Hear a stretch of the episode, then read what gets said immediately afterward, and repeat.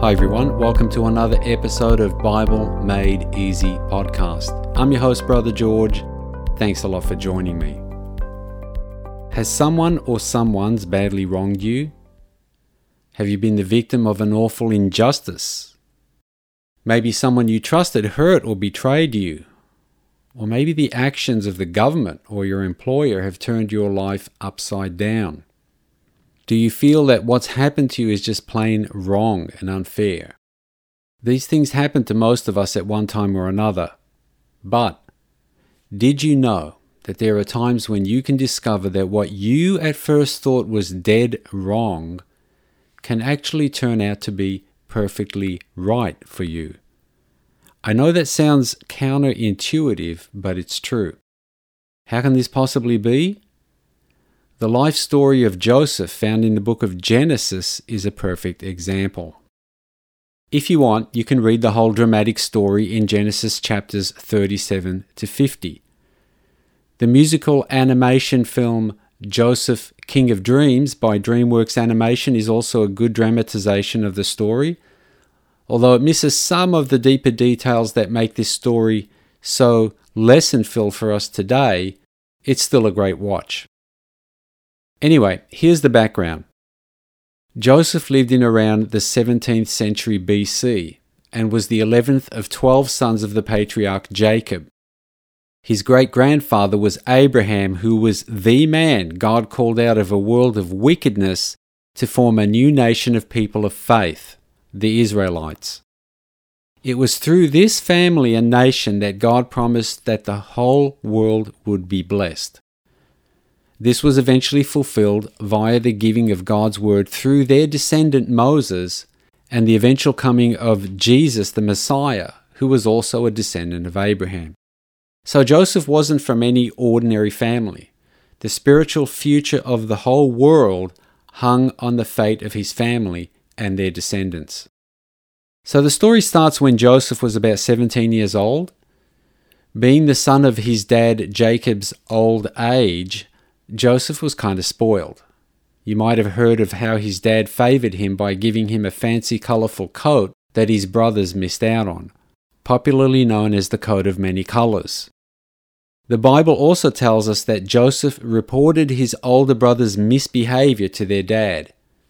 And to strain the relationship between him and his older siblings even further, Joseph bragged to them and their dad of two prophetic dreams that he had that showed that one day the whole family will pay him some sort of reverence. These dreams eventually did come true, but his brothers weren't in the least bit convinced of this at the time, and listening to him recount his dreams really angered them. So, one day while they were all away from home shepherding sheep, Joseph, who had been sent by his dad to check on his brothers, showed up. As they saw him approach, their anger rose up, and some of the brothers suggested killing him. But one brother intervened to save his life, and instead of killing him, they ended up selling him as a slave to foreign traders who were passing through on their way down to Egypt, which was the world's superpower at the time. The brothers hid their crime from their dad by smearing goat's blood on Joseph's colored coat, suggesting he'd been killed by a wild animal. And that was the beginning of everything going downhill for poor Joseph. Sure, he was a spoilt and cocky teenager, but selling him into slavery to foreigners was a severe way to treat him, a terrible injustice. So he was eventually sold by the traders to an Egyptian master about 500 kilometers away from his homeland.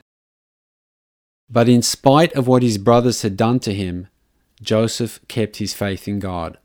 He was a hard worker with leadership qualities that caught the attention of his wealthy master, Potiphar, who happened to be captain of Pharaoh's guards, which was an elite position, sort of like being head of the secret service to the king of the world.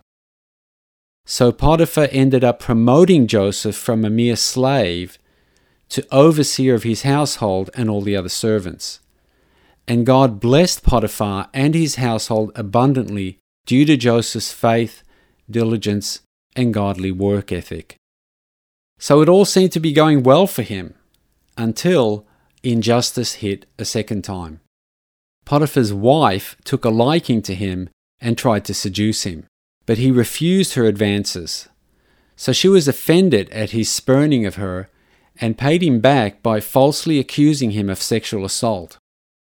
Poor Joseph was wrongly convicted and wound up rotting in an Egyptian jail, alone, separated from his family, friends, and country, and no doubt wondering how his life could have possibly gone so wrong again. And by the way, prisons in that era were brutal. Inmates had nowhere near the comforts and rights they do in modern prisons.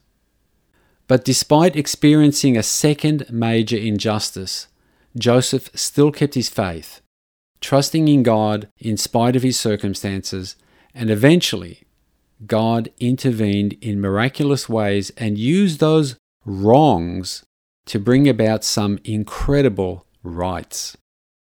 Here's what happened he spent about 12 years in jail, but while there, he conducted himself so nobly that the warden put him completely in charge of all the other prisoners.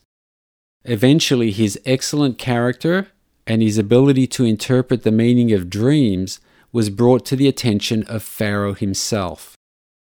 Joseph was summoned before the ruler to reveal the meanings of two very troubling dreams he had that his own wise men and counselors failed to interpret.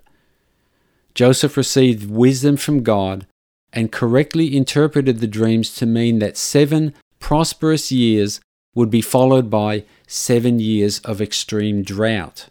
And he advised Pharaoh to prepare by setting aside in storage a certain percentage of the prosperous seven years' harvest in order to feed the people during the coming famine. Well, Pharaoh saw that the Spirit of God was with Joseph, so he took the advice, immediately freed him from prison, appointed him the overseer of the survival project, and proclaimed him the most senior official in his kingdom. In the blink of an eye, Joseph went from a convicted criminal in a foreign jail to the second most powerful man on earth. Joseph's interpretation of Pharaoh's dreams proved true, and his wise management of the harvest saved the whole Egyptian empire from starvation during the seven years of famine. But that wasn't the only right to come out of the wrong done to him. Joseph's own family faced starvation back home in Canaan, which, if that happened, would have put an end to those through whom God intended to bless the world. As second in command of the mighty Egyptian empire, Joseph arranged for them to emigrate to Egypt and to resettle in the most fertile land in the region. It was a highly emotional reunion, as you can imagine, and you should read the story for yourself if you can and put yourself in his shoes as he comes face to face with the ones who unjustly put him through the misery of slavery and years in prison.